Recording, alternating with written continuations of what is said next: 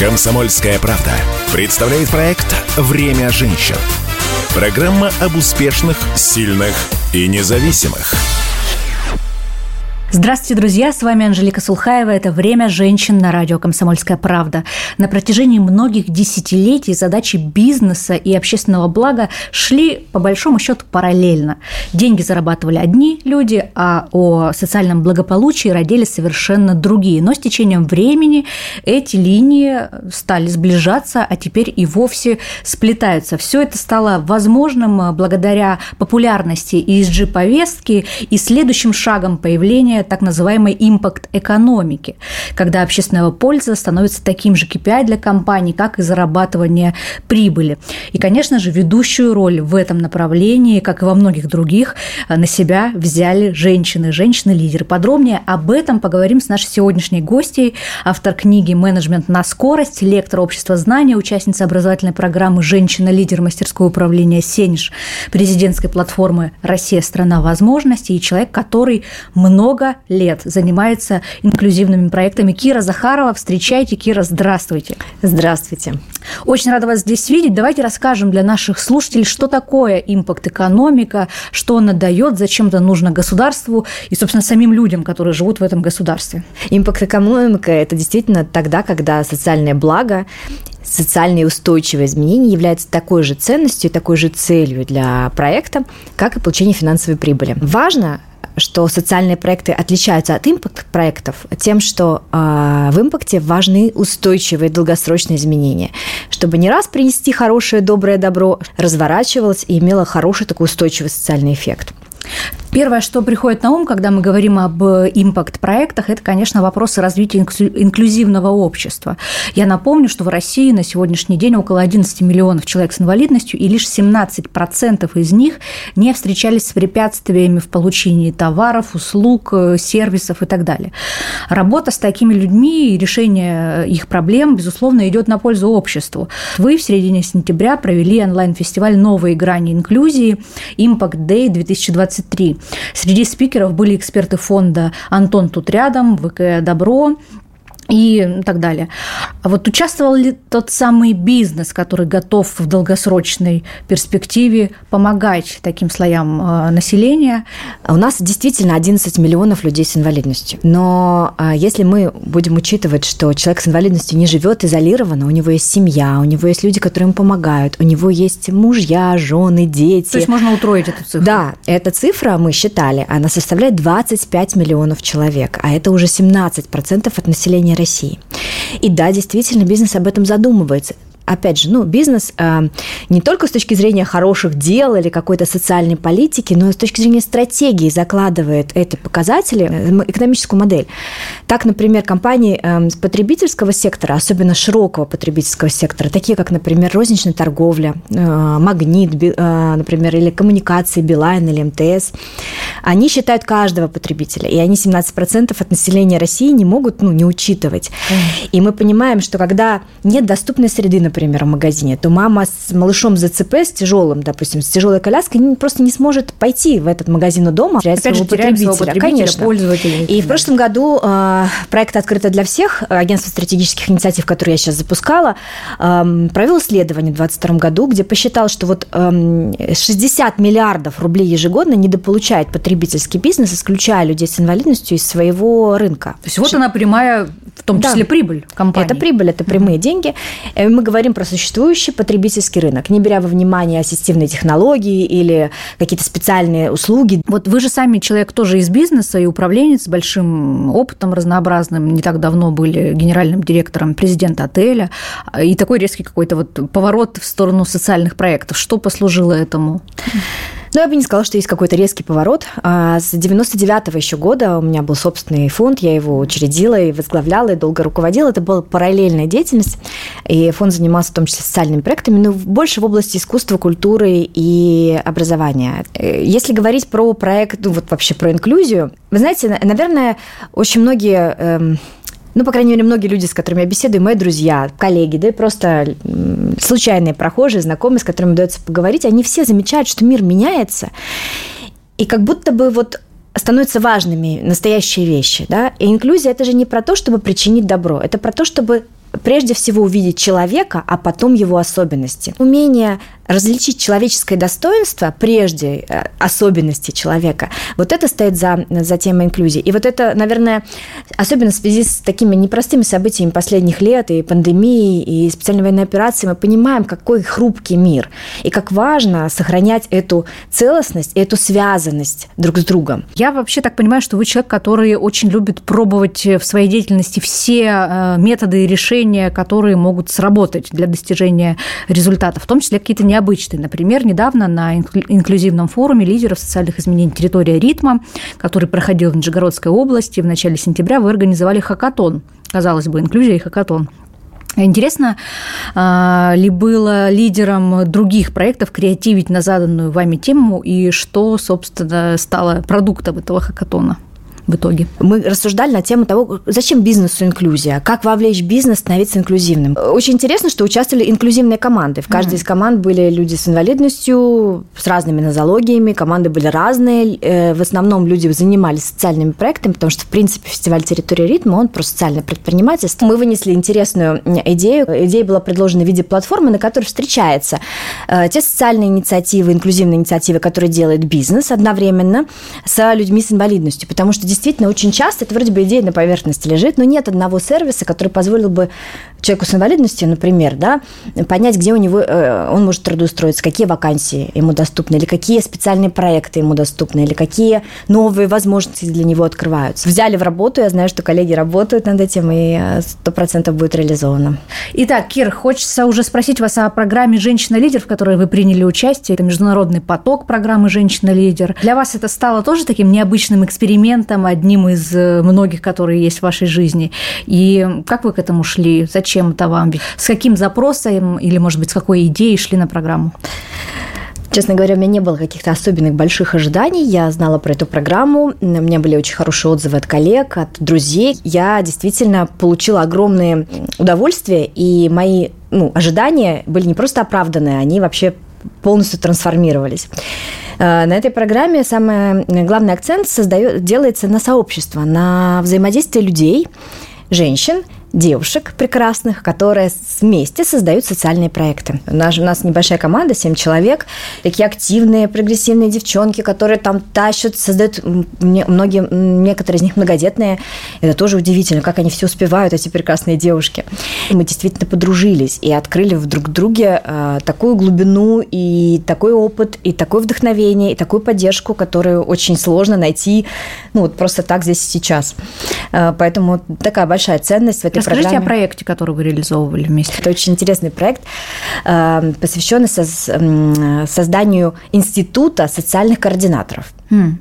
Да, ведь часто человек с инвалидностью или с какой-то жизненной ситуацией сталкивается, например, мама рождает ребенка с инвалидностью, или у человека после СВО есть ампутация, и он приобретает инвалидность. И очень часто в нашей команде, кстати, есть девочка, у которой муж приобрел инвалидность буквально недавно, и она столкнулась с этой ситуацией, и не знаешь, куда бежать, что делать. Да, можно зайти на госуслуги, можно почитать информацию в интернете, но когда в этой ситуации появляется человек, который тебя за руку проводит в твоей жизненной ситуации, помогая тебе найти то решение, которое может быть необходимо тебе здесь, это не только дают тебе поддержку, но и... В стране такого института нет сейчас. У нас такого института нет. А фонд «Защитники Отечества», который создан буквально недавно... У них есть социальные координаторы. В нашем проекте социальные координаторы работают по теме ампутации и аутизма. Пока это тестовый период. Тема социальных координаторов обсуждается в рамках социального стандарта, который Агентство стратегических инициатив внедряет в регионах. Эта тема актуальная, она не новая. Но мы с девочками пытаемся, и пробуем это упаковать в эти две жизненные ситуации и транслировать это во все регионы. Без интеграции в другие социальные институты и проекты не обойтись. Тестируем наши гипотезы, посмотрим, что там получится, что нет, и будем уже упаковывать в реализацию. Вот вы сказали о том, что мир меняется. Собственно, пандемия и специальная военная операция на это влияет. И сейчас на первый план выходит действие человека к человеку. Да? Такой подход человекоцентричный. А какие качества, на ваш взгляд, сегодня важны и, может быть, даже есть в первую очередь именно у женщин-лидеров? Как бы агрессивно это ни звучало. Вообще, какие качества, наверное, есть у человека? Человеческие. Это умение прежде всего любить. Не так давно прошел архипелаг, где мы тоже с командами инклюзивными со всей России проектировали будущее в горизонте 15-20 лет. У меня внутреннее ощущение было, единственной опорой во всем этом меняющемся мире является человек и все его человеческие качества. Мне кажется, вот в этом горизонте будущего самое главное – это свойство, это умение объединять людей. А чтобы их объединять, нужно их видеть, нужно их принимать, чувствовать, да, уметь понимать, какие там потребности за человеком стоят. И вот такие качества, как эмпатия, чувствование, принятие, эмоциональный интеллект, мне кажется, они будут становиться все более и более востребованными и значимыми. Конечно, критическое мышление, конечно, умение принимать решения, конечно, все это тоже очень важно, но мне кажется, вот это человеческое сейчас выходит на первое место. Ну и, наверное, второе качество, которое я бы выделила, это умение управлять собой, потому что в таком неопределенном сложном мире, когда ты огромное количество работы делаешь, у тебя много факторов на тебя влияет, невозможно управлять другими, не научившись управлять собой. Вы сторонник скоростного менеджмента, быстрого принятия решений, быстрой реакции на изменяющиеся события и условия. В ваших интервью не раз встречалась фраза, как «сегодня ты либо быстрый, либо мертвый». Опыт предыдущих лет, начиная, наверное, с пандемии и заканчивая сегодняшним днем и продолжающихся событий, которые мы никак не ожидали и в этом году, он, наверное, говорит о том, что планировать и проектировать вообще имеет ли смысл, тем более на такую длительную перспективу. Что там можно напроектировать, если вот оно вот так вот меняется просто за секунду? Ну, во-первых, есть смысл, если говорить про планирование и проектирование, то, наверное, планировать, если даже не планировать, а осмыслять, пересобирать и управлять нужно своими, наверное, ценностями, основами, основаниями. И из этой ценностной основы смотреть в будущее. Потому что если не смотреть на ценностном уровне вот в горизонте, в любом горизонте 5, 10, 15 лет, в зависимости от ситуации, то мы просто будем не будем управлять своей жизнью, своим бизнесом, своим процессом нами будет управлять тот хаос и та неопределенность, в которой мы, в общем-то, находимся. В пандемию закрылись отели. Я тогда управляла президент отелем, была генеральным директором. И что делать вообще? Ни отели, ни транспорта, ни карантин, все. У меня 400 человек персонала. Слава богу, никого не уволила, никого не сократила. А вообще возможно принимать одновременно и быстрые, и правильные решения? Конечно. Правильно, я бы заменила на слово «точные». Ну, как раз, да, там про технологии, как идти к точным решениям. Я бы не сказала правильным, наверное, точным, потому что правильное, оно же относительно чего-то, да, всегда, да. Точность – это всегда относительно твоей цели. Книга вышла в пандемию, пандемия завершилась, сейчас новое интересное время. Актуальна ли она сегодня? Ну, или уже чем-то надо дополнить? Книга очень прикладная. Конечно, хочется уже совсем писать про другие вещи, но книга очень прикладная. Это такой очень понятный набор фреймов, методов и техник. Делай так, так, так, так. И сейчас, кстати, в менеджменте тоже такой тренд больше ценностный, чем фреймовый и шаблонный. Поэтому, да, наверное, хочется расширить еще больше. При всех ваших проектах и достижениях вы же еще и мама, и у вас есть дочь Алиса, которая этим летом поступила во ВГИК, продюсер кино и телевидения. Это ее личный выбор, или вы как-то готовили ее к этому направлению? Я готовила ее к экономике, к математике. Это ее личный выбор. Я не возражаю. Я считаю, что детям нужно давать свободу при условии, что они готовы нести ответственность за нее. Ну, Алиса, конечно, готовилась 2 года. Хорошо, а вот вы сами где учились и какую бы профессию выбрали бы сегодня? Я училась в МГУ, на юрфаке, окончила с отличием. Мне очень нравилось учиться вообще, несмотря на то, что я совсем недолго работала юристом, совсем чуть-чуть, и мне не нравилось работать юристом. Я поняла, что это не моя история. Но учиться мне нравилось. Куда бы я пошла учиться сейчас? Я, честно говоря, мечтаю о магистратуре по психологии. Ну, вот сейчас чуть-чуть понимаю, мне кажется, что в вашей сфере деятельности это будет актуально очень. Да. Помогает вам ваша деятельность и заинтересованность человеком в воспитании ребенка своего? Нет. Это был вопрос с подвохом. Не помогает совершенно, потому что, ну как, зато честно. Наверное, где-то, может быть, и помогает, где-то очень далеко, но все-таки свои дети – это совсем не то, что свои сотрудники или прекрасные люди где-то там, которых ты можешь рассматривать, изучать. Наши дети, наши лучшие учителя, они моментально включают наши все реакции, которые иногда не хотелось бы включать. Ну, то есть, в первую очередь, воспитывать себя, а потом уже личным примером. У меня младшая дочь-подросток, конечно, воспитывает меня здорово. Вот название «Менеджмент на скорость» вашей книги, это понятно. А вот как отнестись, например, к тому, что у нас очень многие люди живут на скорость? Ну, то есть, это вот вечная гонка к какому-то успешному успеху, достигаторство, за которым потом приходит обычно выгорание и так далее. Как вы при своей любви к скорости относитесь к такой скоростной жизни? И у вас у самой она такая, или вы умеете замедляться? Долгое время была такая, я признаюсь честно. У меня, в принципе, высокая внутренняя скорость. Почему я начала писать книгу? Мне, в принципе, было интересно, в пандемии я напишу-ка я книгу по менеджменту. И когда я спросила человек 15 своего окружения, о чем бы вот вы хотели про меня, прочитать в моем авторстве, все сказали скорость, потому что я, правда, быстрая. Ну, конечно, внутренняя скорость у людей разная. И есть, еще раз, суета, есть жизнь без вовлечения, есть такая мертвая жизнь, когда ты просто выполняешь функции, куда ты бежишь за каким-то, как я скажу, успешным успехом. И что, если за этим не стоит ни ценности, ни оснований, ни любви, ни радости, ни жизни самой, если нет там жизни в этой жизни, то, конечно, будут последствия те, о которых вы сказали, выгорание. Ну и на этой прекрасной ноте будем переходить к нашей заключительной рубрике. У нас в программе «Время женщин» есть рубрика «5 советов от гостя», в которой наши эксперты делятся своими лайфхаками. Вас, конечно же, попросим рассказать про навык быстрых решений, быстрых действий, который сейчас очень актуален, как никогда, по сей день, начиная с пандемии. Поэтому, вот, собственно, и предлагаю под занавес нашей встречи дать 5 советов на эту тему, с чего начать, на что первым делом реагировать, если какая-то ситуация происходит, как принимать и быстрые, и точные решения, когда вокруг все снова меняется. Для меня главное, когда ты хочешь двигаться быстро, тебе нужно знать, куда ты двигаешься и зачем. То есть, если говорить про обычную нашу повседневность, то определиться со своими ценностями, со своими мечтами, желаниями, не целями даже, да, а вот, вот той далекой перспективы. А если говорить про бизнес, то да, конечно, это стратегия. Пусть она будет меняться, но все равно стратегия, видение, миссия. Зачем? Ответ на вопрос «зачем» – это очень-очень важно, как в жизни, так и в бизнесе.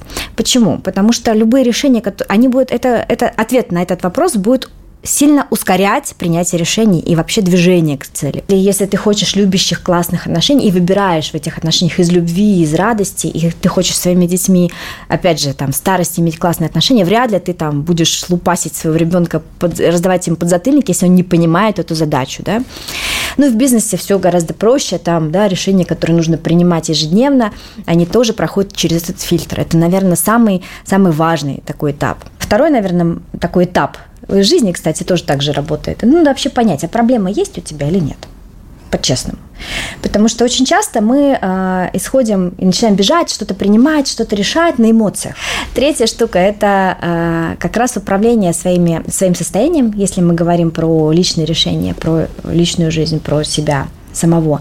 Это умение успокоиться, взять паузу, отделить эмоции от реальности, да, подышать там. Да. Это, кстати, не так просто, как кажется, но очень-очень полезно. А если мы говорим про бизнес, то это команда, это управление командой, это создание тех условий потока, в которых команда будет работать на отдачу, будет страховать себя от тех же самых неправильных, эмоциональных, неверных, неточных решений. Чтобы создать это состояние, вот для меня очень важно создавать безопасность в команде, раз, давать сложные, но посильные, интересные задачи, это 2, и давать быструю обратную связь команде. То есть вот здесь третий пункт, наверное, я бы разделила, да, это управление собой и управление людьми в своей команде вот на этих принципах построены.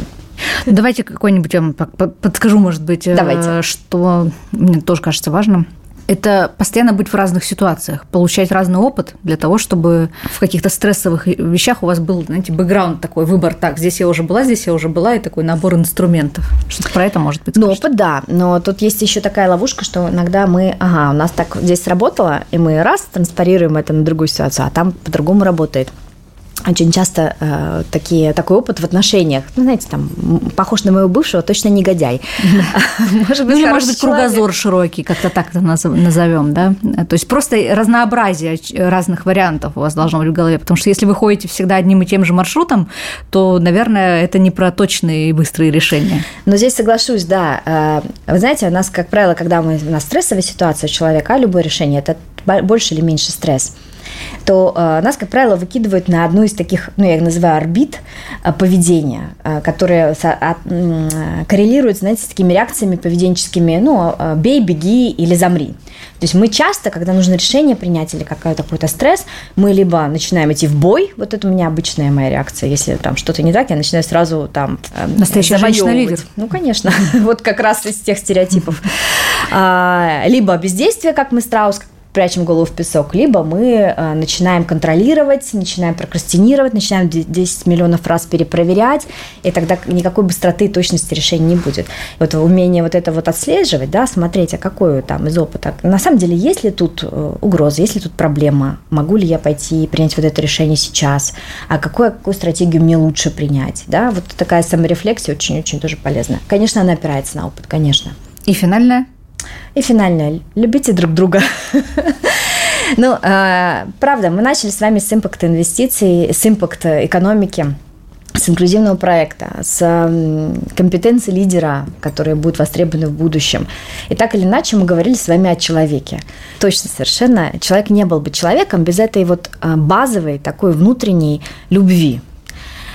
Только любовь делает человека по-настоящему человечным. И мне кажется, это такая основа, которая не могла точно изменить наш мир в лучшую сторону. Но это, конечно, такой непростой путь при этом. Вроде бы очень приятный, но очень непростой для человечества. Спасибо вам большое за этот воодушевляющий эфир. На прекрасной ноте. Любите друг друга, друзья. Будем завершать. Это было «Время женщин» на радио «Комсомольская правда». Слушайте нас по воскресеньям в 12:00.